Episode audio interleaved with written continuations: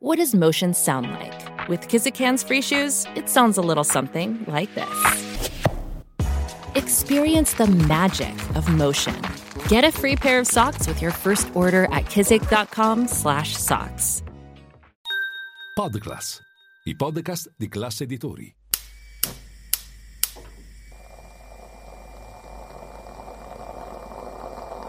Buongiorno dal gruppo Classe Editori.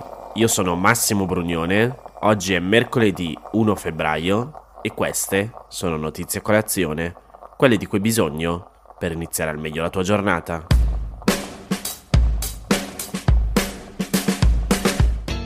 Ieri c'è stato l'anniversario della Brexit. Tre anni fa, il 31 gennaio 2020, la Gran Bretagna uscì definitivamente fuori dall'Unione Europea e in questi giorni naturalmente i giornali inglesi sono pieni di riferimenti all'uscita e come spesso capita fioccano i neologismi.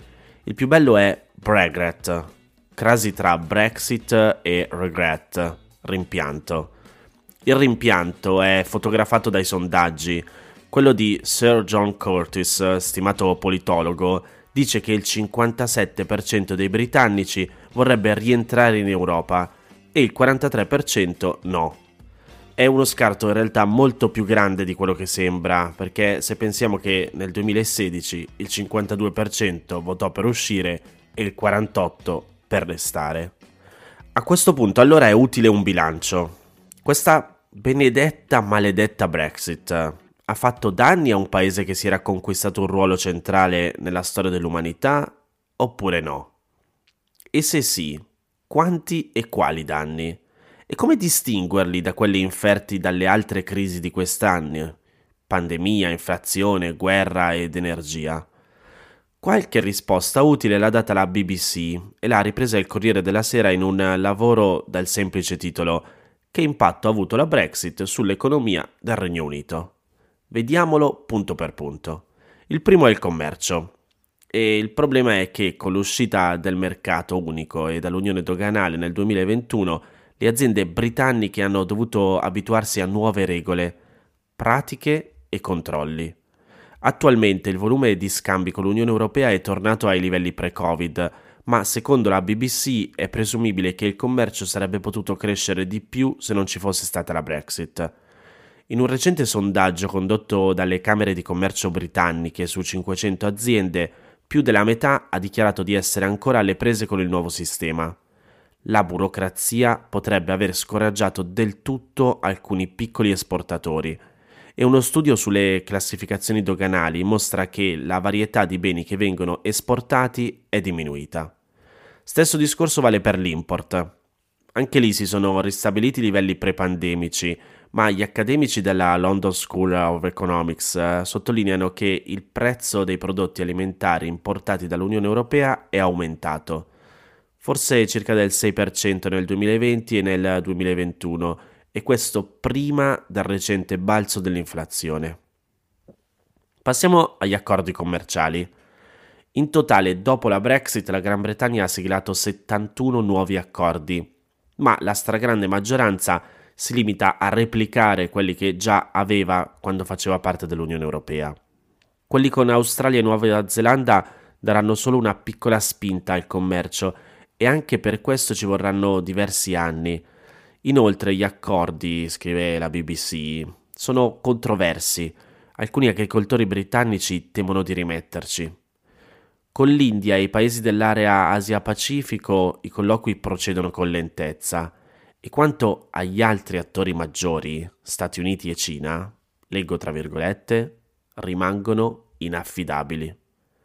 Se passiamo agli investimenti, qui l'analisi è impietosa. Gli investimenti si sono bloccati dopo il referendum perché le imprese sono ancora diffidenti sulle prospettive dell'economia. Gli investimenti non erano eccezionali nemmeno prima del 2016, ma se avessero continuato il trend precedente al referendum L'analisi del think tank UK in a Changing Europe suggerisce che potrebbero essere superiori di circa il 25% rispetto a quelli attuali. Passiamo al tema del lavoro. Legato all'immigrazione era uno dei temi chiave della Brexit. Uno studio condotto dai think tank Center for European Reform e UK in Exchange Europe suggerisce che a seguito della Brexit nel Regno Unito ci sono 330.000 lavoratori in meno. Si tratta solo dell'1% della forza lavoro totale, ma settori come i trasporti, l'ospitalità e la vendita al dettaglio sono stati particolarmente colpiti. La mancanza di lavoratori poi ha provocato carenze e ha fatto lievitare le bollette per i clienti.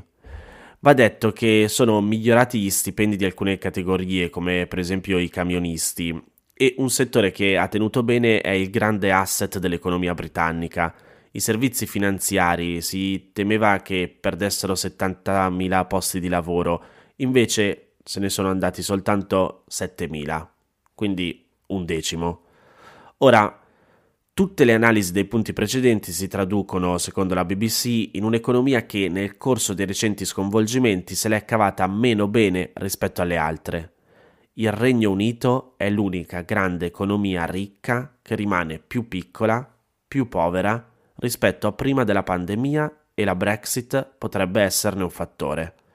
A dirlo non è qualche eurofilo pessimista, ma una delle istituzioni più indipendenti e rispettate del paese, l'Office for Budget Responsibility, secondo cui alla fine il Regno Unito starà peggio del 4% rispetto a quanto sarebbe stato se avessero votato no alla Brexit, anche se per molti elettori la Brexit riguardava più la sovranità che l'economia e le stime diffuse l'altro giorno dal Fondo Monetario Internazionale, secondo cui il Regno Unito sarà l'unico membro del G7 la cui economia decrescerà quest'anno, con una contrazione dello 0,6%, sembrano confermare la spirale negativa.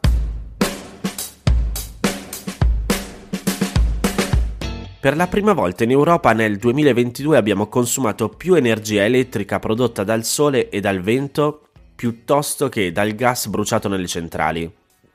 Nello specifico, lo scorso anno eolico e solare hanno soddisfatto il 22% della domanda di energia nell'Unione Europea, mentre i cicli combinati alimentati a metano si sono fermati al 20%. Non solo, da quel che scrive Repubblica, nonostante l'emergenza energetica causata dal crollo delle importazioni di gas russo in conseguenza della guerra in Ucraina, non c'è stata la temuta crescita dei consumi di carbone. La quota di energia prodotta dal più inquinante dei combustibili si è fermata al 16%, con un aumento limitato a un più 1,6%. E con un dato aggiuntivo ancora più sorprendente, negli ultimi quattro mesi dell'anno, complice anche, l'abbiamo detto più volte, un autunno particolarmente mite, il carbone consumato è stato inferiore del 6% rispetto allo stesso periodo del 2021. Il report completo con eh, tutti i dati, l'European Electricity Review, è stato pubblicato dal think tank energetico Amber e ve lo metto nel canale Telegram di Notizia Colazione. Quel che viene fuori è che la crescita di solare ed eolico ha consentito di ridurre il disavanzo energetico causato da una minore disponibilità di elettricità prodotta dalle fonti nucleari e idroelettrico nel primo caso per il fermo di una parte dei reattori francesi per lavoratori di manutenzione, nel secondo a causa di un 2022 scarsamente piovoso che ha limitato la disponibilità negli invasi. Secondo gli analisti, la generazione solare è quella che ha registrato l'aumento più rapido, con una crescita record di 39 TWh nel 2022, che detto così sembra un numero che non ci dice nulla, ma in realtà è quasi il doppio del record precedente e che ha contribuito a evitare 10 miliardi di euro di costi del gas. Il report completo ve lo metto su Telegram.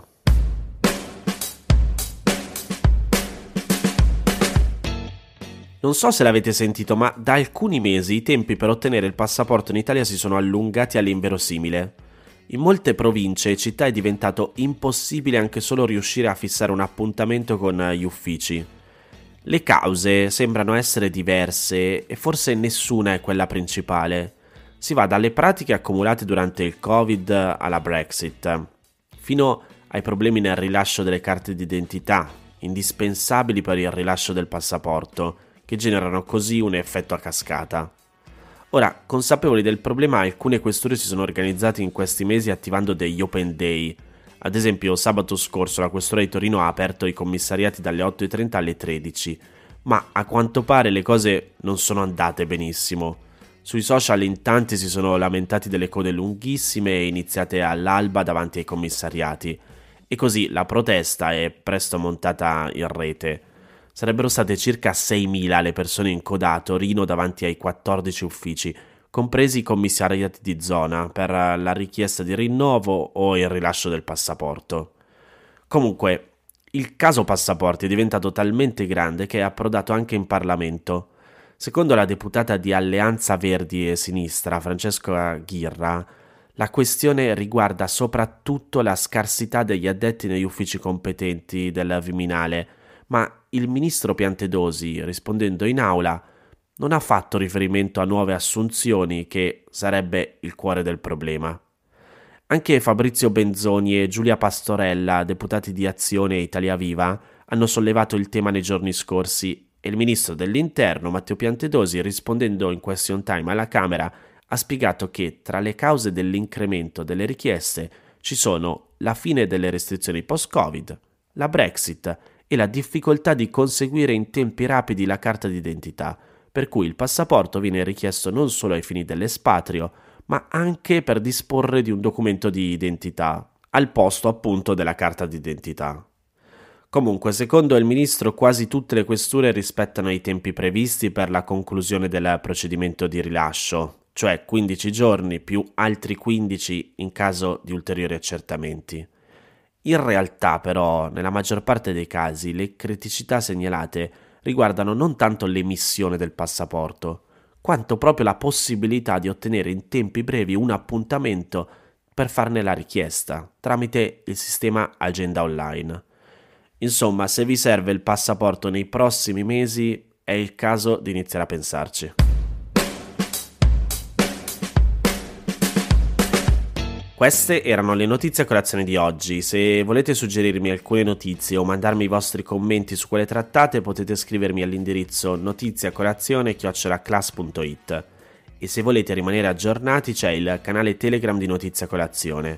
Nel sommario della puntata trovate il link per gli altri podcast del gruppo Classe Editori.